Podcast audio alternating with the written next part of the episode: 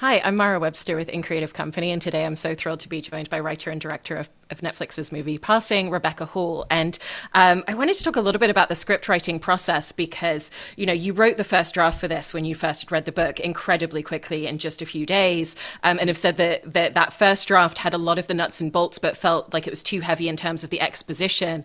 And what's so beautiful about this film is it's really not exposition heavy. It really allows the audience to kind of take interpretations and do some of the work work in terms of how we read the story on screen. And so, what was that process for you in terms of taking the initial draft and, and going back to it time and time again and figuring out where you could strip away a lot of that initial exposition?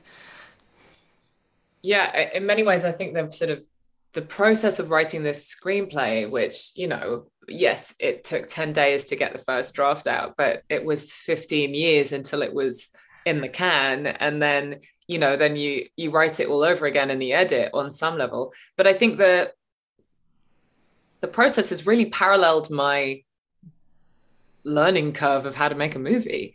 Um, and i think you know i think there was a, a lot of naivety about how much needed to be stated in earlier drafts. And time gave me the luxury of being able to edit away and edit away and edit away. And and it's funny although even though if you watch the film and did a sort of compare and contrast to the first draft of the script that was written in after those 10 days mm-hmm. there's probably a not a lot that's similar about it. There's you know lots of scenes and things that have been omitted but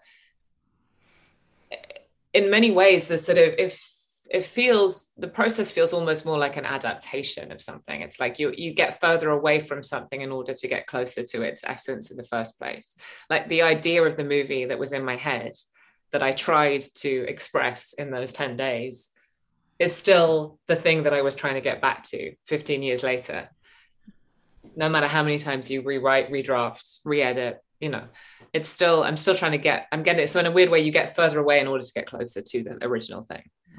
I was also really interested in your relationship with the language and the way that you worked with a lot of the dialogue specifically because, you know, there is a lot of 1920s kind of period specific language, but also at the same time, there's kind of a playfulness and there's moments where you allow more modern language right. in, like the, uh, the argument between Irene and Brian towards the end of the film is kind of like a great example of, of that real myriad of different language forms. Um, did you kind of know early on that you really wanted to have that scope of language and that you didn't want to kind of keep yourself fully constrained, or, or what was yeah, the precipice yeah. of where that? I, I, gave myself complete freedom to sort of write, write, write their voices how it felt like they should be written, and there were times when it felt that it it needed the formality of that period language because you know a lot of these characters they have they have a layer they have a veil of propriety which they are adopting. And with that comes a sort of formal language play. You know i think sometimes when irene and hugh talk there's a sort of there's a repartee form. You know you say one thing i counter it with the other thing and then we have the punchline.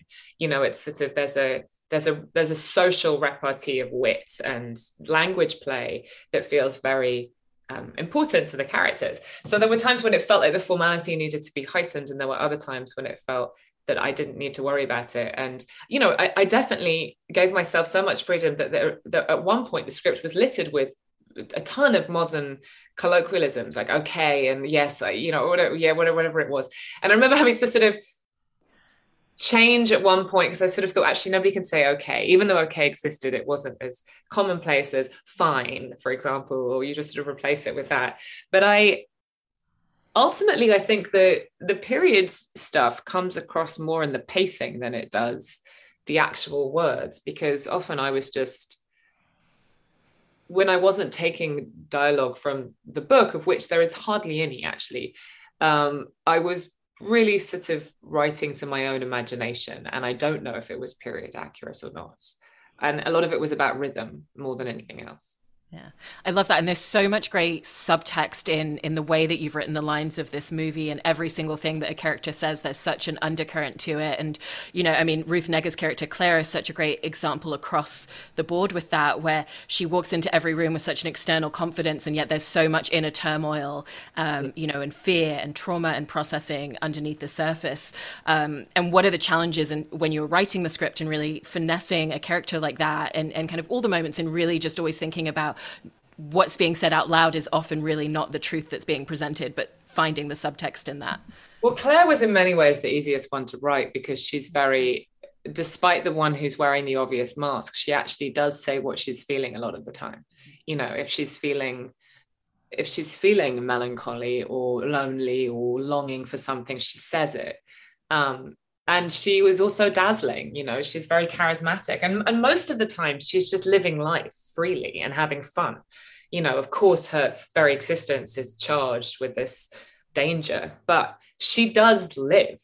And irene was the tricky one because you she presents to the world as someone who's got it all figured out and is doing the morally right thing and is being the right kind of you know woman right kind of member of the black community right kind of wife right kind of mother.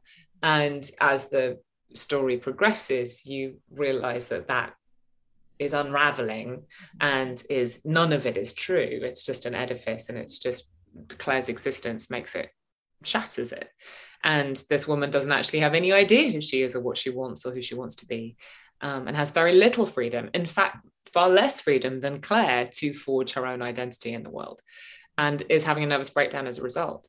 And that was very difficult to write because you sort of, you know, you don't want to do a voiceover, you don't want to give her a friend to talk to. It, it becomes really about the sort of spaces and the quiet moments and the moments of reflection and the things that are not said rather than the things that are said. You know, it's about lingering on her face when she says defiantly and defensively, satisfied, I am, I'm satisfied. When her husband says, Rot, who's satisfied with anything? She says, No, I am. And you know, in that flicker of adamant, the lady doth protest too much, you know, it's like, I, I am, I am satisfied. Everything is fine. Everything is fine. But it's just that space around that line that allows you that insight. And also making sure that they're not facing each other. So you have the opportunity to see that. And um, allowing for that kind of contra narratives you know there's I, I think i always thought in the writing you know there's there's the thing that is being spoken about and then there is the thing that is really being spoken about. And then there is the visual language of their bodies in space how they are interacting how they are looking at each other that is telling a whole other story that informs the other two layers. But it has to be threefold all the time. There's the stuff that the actor can say and know what the subtext is. And then there's the stuff that they don't know that it's unconscious to the character that comes out in their body. Um you know so that was that was always the sort of mo no, I really love that because within the visual language of the film and, and kind of going back to what you were saying just now about those moments where you really allow us to linger with a moment and linger with a character, you know, so much of that comes into the way that you framed this film and the fact that you've really used the space and where the characters are and, and moments where, like you said, where they're not facing each other to kind of allow us to really live in the scene and have these long continuous shots. And maybe it's that we're seeing a character through a reflection in a mirror to then come back to them in the moment within the room. Was that something that very early on when you started thinking about the visual language of the film that it was important to you to let the scenes really live and breathe and, and finding how you wanted to film it? And also what it says about the movement of the camera the reflections that you use. Absolutely. I mean there's this sort of there's this there is a sort of another layer of this movie that's very much about the the sort of the spectrum on which the film itself is self-conscious um, if that makes any sense. Like there's a sort of the film has its own performance. The film is passing. Um, you know there's a kind of black and white and all the rest of it but there's a sort of where it chooses to linger and how how present it is in any scene it was something that i thought about a lot. And it's but really i just i kept thinking about how there's so much um there's so much social propriety and you know it's very english in a way. It's all like you know social norms and tea and blah blah and say the right thing and behave well and you know but I, I always felt that despite that being the sort of top layer of it, there is an incredibly sensual subtext that's really about feeling your way through situations. I don't just mean erotic, although I do also mean erotic, but it's it's sort of sensual. It's about texture and sound and feeling and you know whether it's like the sound of clare's stockings rubbing against each other or the teacups making that specific noise and i think it's that always felt to me like a way to bring it into an interiority that is that is feeling. So for as much as it can be blah, blah, blah, you know there's this sort of there's this crackling sensual energy that's underneath every shot. And that and that's sort of about sometimes was about having the um, confidence to decide to shoot a really unconventionally close close up in the middle of a scene where it doesn't merit it, it textbook wise or or play something in a much wider shot so you can see the body language of something going on that you wouldn't otherwise see. Or also telling the story through external mediums whether it's a crack in the ceiling or you know the hand on the railing or the mirrors or the flower pot breaking shattered. Symbolism you know finding ways to bring in symbolism into this world as well so it feels that there's a larger world mm-hmm outside of what is a very claustrophobic small world being presented mm-hmm. you know there's a sort of fateful world as well in a way and in those moments where you bring the camera really close up, it has even more of kind of almost a claustrophobic feeling on the characters in their moments because of the aspect ratio being 4 3 as well. So yeah. we're even closer in it just meant that the two shots mm. would get really claustrophobic, which I loved. Like, you know, people had to sit very close or stand very close to each other in order to stay in the frame. And that yeah. actually, that sort of constraint gave, it, it, gives an energy to the scene. You know, if you force two people to play a mm. scene incredibly close together, there's a sort of tension that happens naturally as well that, that translates to the shot. with the fact that that the aspect ratio part of that choice was about creating that constraint that, that you're talking about there what were some of the other visual cues that you really wanted to create within the language of the film on screen that would have that similar impact and that similar effect?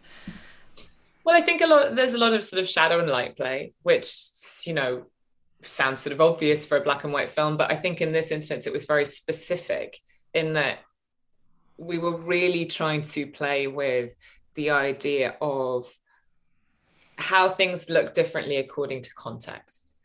Um, and there's a freedom with black and white in terms of the mutability of these women's faces. I mean, you know, Tessa Thompson and Ruth Negga, they don't pass in life in, in color necessarily. And that was very deliberate. You know, it's the sense of actually, let's take two people who you see entirely as these people and put them in this context, and then ask you to believe that other people are seeing them differently. Because why wouldn't they?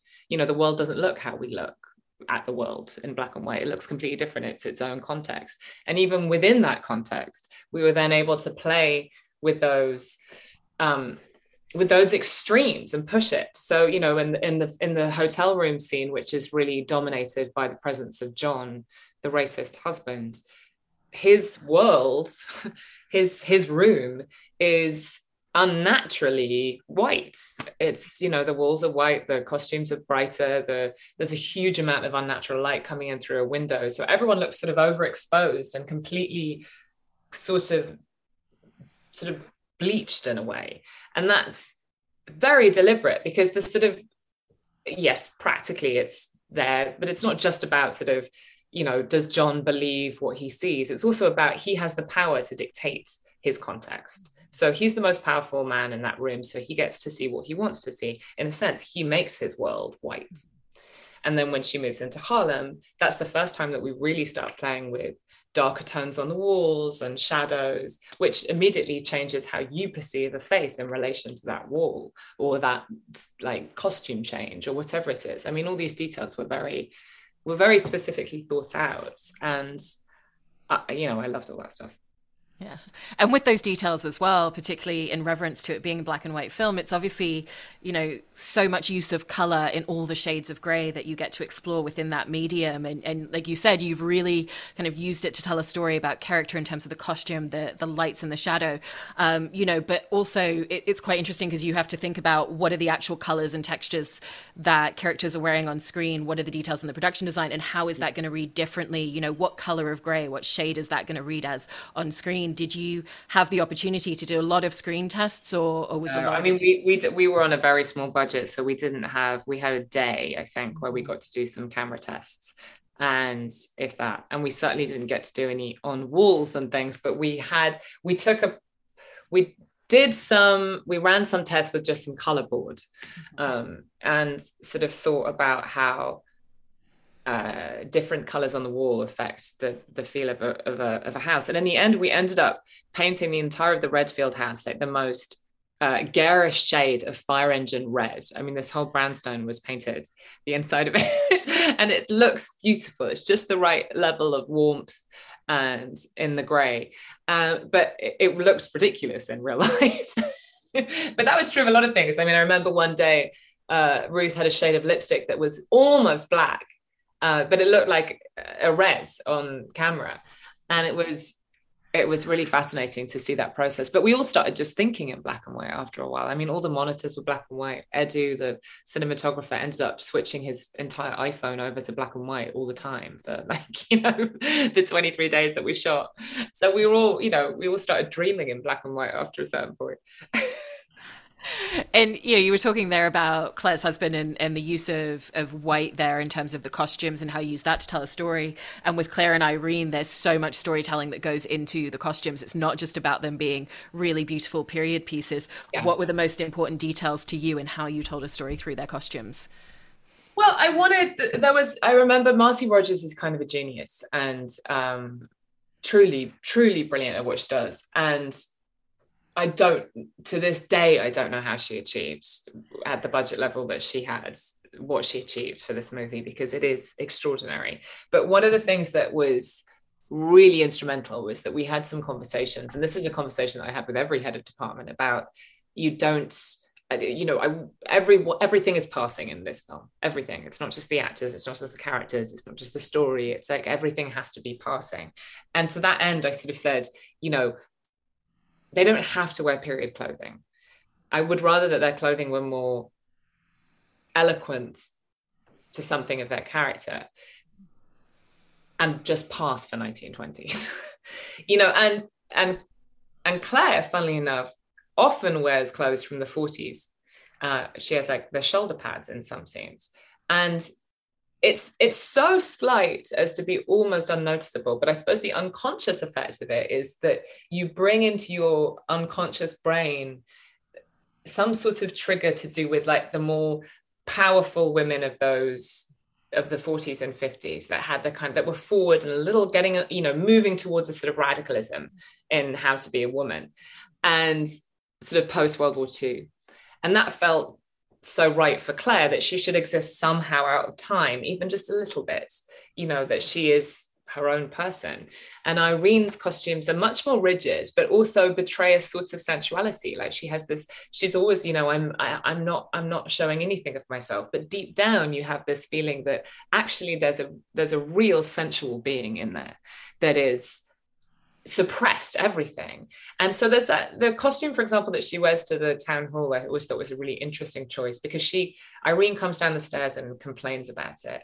And actually, she's got she's got much more skin on display than Clare. And in many ways, she's wearing something that's very sort of um, sexy and it's like she's she's done it almost unconsciously. And then she's completely covered it up because she comes downstairs and she's like i've picked the wrong thing. I've entirely picked the wrong thing.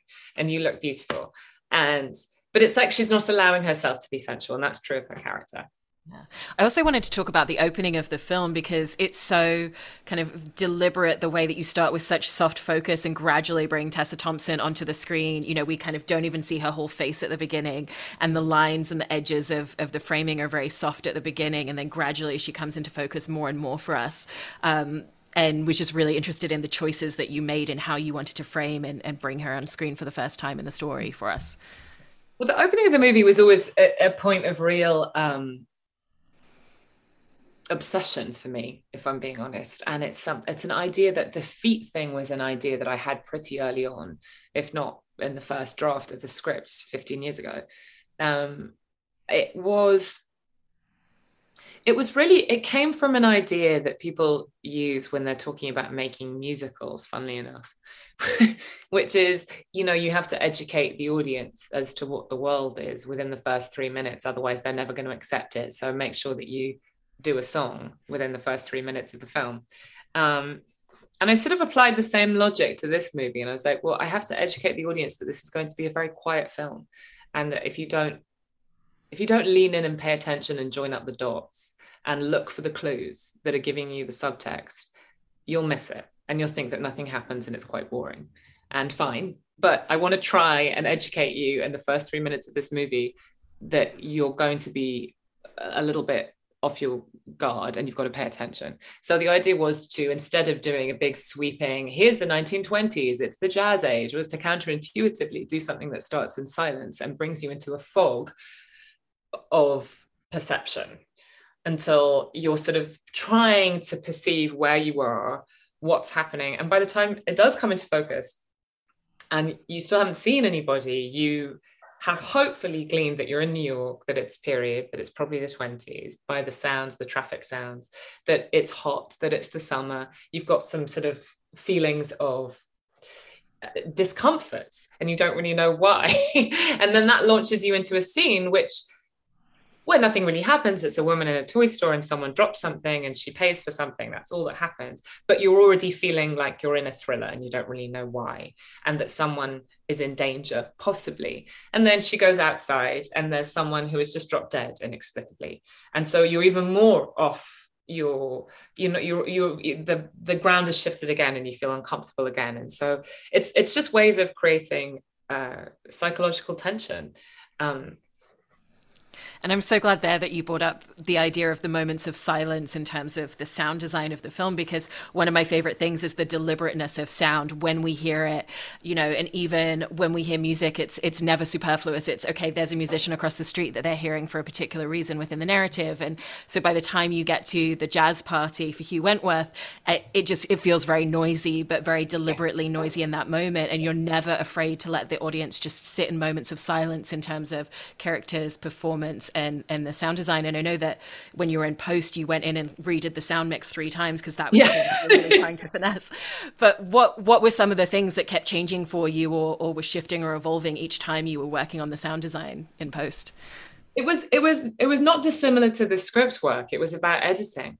You know, I think I think there's a trend, there's a fashion, and it's understandable. You know, you you send your movie off for the first pass of the sound design. And and there's an instinct to cover all the silences with with atmospheric noise because we're always living in a noisy environment right? That's the idea. It's like even when we think there's quiet the radiator's making noise or the rain is dripping off the roof or whatever it is or the birds outside or the car. And so all that all that noise gets put into a film. And i was fixated with this idea that we are we are trying to enter the brain of someone who is not seeing the world clearly, but also not hearing it clearly. She's hearing what she wants to hear at any given time. So we have to perceive the world how she perceives it. And that means that even though there might be a bird and a car horn and a whatever, at some times it is oppressively still. And it has to be still and quiet. And that doesn't mean that there isn't some sound, some texture, but that finding that place that's silent but not silent and the sort of like the perception of it shifting um, was very delicate work that actually takes a lot it's a lot harder to make a quiet film than it is a noisy one as it turns out. I mean it's just very it's just very precise work because you do and that i'm not I'm really not joking when I say there isn't a blue jay squawk or a traffic horn beep that isn't that I didn't spend probably hours thinking about whether or not it should be there. Um, yeah. I love the detailing in all of that. It really, really kind of shows in, in, the making of the film. And I also wanted to talk about that final scene in the movie um, where, you know, Clare's standing by the window because there's such fascinating ambiguity in that moment. I mean, every single time I watch this film, I go back and I rewind on that scene every single time because each time you kind of can see it with a different perspective and, and different moments. Um, was that was that quite a challenging scene to film because it is so much the crux of everything happening, and in terms of the choices that you're making, both directing and in the way that you've edited that scene, it's so specific, and every single kind of frame really counts for so much yes every edit every um every tiny gesture even the framing. I mean you know we shot on digital so there was there was opportunity sometimes to reframe things. And i'm just going to use this as a sort of odd example but there's a there's a shot of clare as she's walking towards the window that we were following her and she's sort of in the center of the frame. And then she just speeds up slightly and we lose her right? So we get half of her face as the camera's still moving before we shift to Irene's perspective as she's equally moving this way towards the door where someone's just knocked. And I spent, I mean, weeks deliberating about whether I should reframe the shot to include Clare's face all the way through and not have her half out. And when I did it, which is the sort of obvious thing to do. I remember my cinematographer saying to me, you know, you can't, she's just like, she's just gone out of the shot. You can't just reframe it so we keep her face in the shot. And I did it because it felt like the appropriate thing to do. And then I watched the whole movie and the ending didn't land in the same way. And I remember going back and being like, what is it? What have I done? And then I went back to the shot and it's ghostly. There's something I can't explain to you what it is, but there's something ghostly about this idea that we can't catch this character. That she's like the camera is trying to catch her, but she's just she's just gone, and it foreshadows what's just about to happen in this sort of very sort of eerie way. And those sort of tiny details had such huge consequences. And I would deliberate about them again and again and again and again. But that's just like a little example. But every single every single exchange in that sequence tips it in a different direction. So if you change something even a, even slightly, it turns into it's more obvious that he pushed her, or it's more obvious that she pushed her, or it's more obvious that she jumped, or and so finding the the finding the medium where all things could be possible all the time. And they also had this sort of string between them. And there was also this feeling of the surreal, which was very important to me. You know, that there should be a sort of surreality that's not a word surrealism to to to the feeling uh, directly after her having gone out the window. Because i think there is a sort of weirdness you know.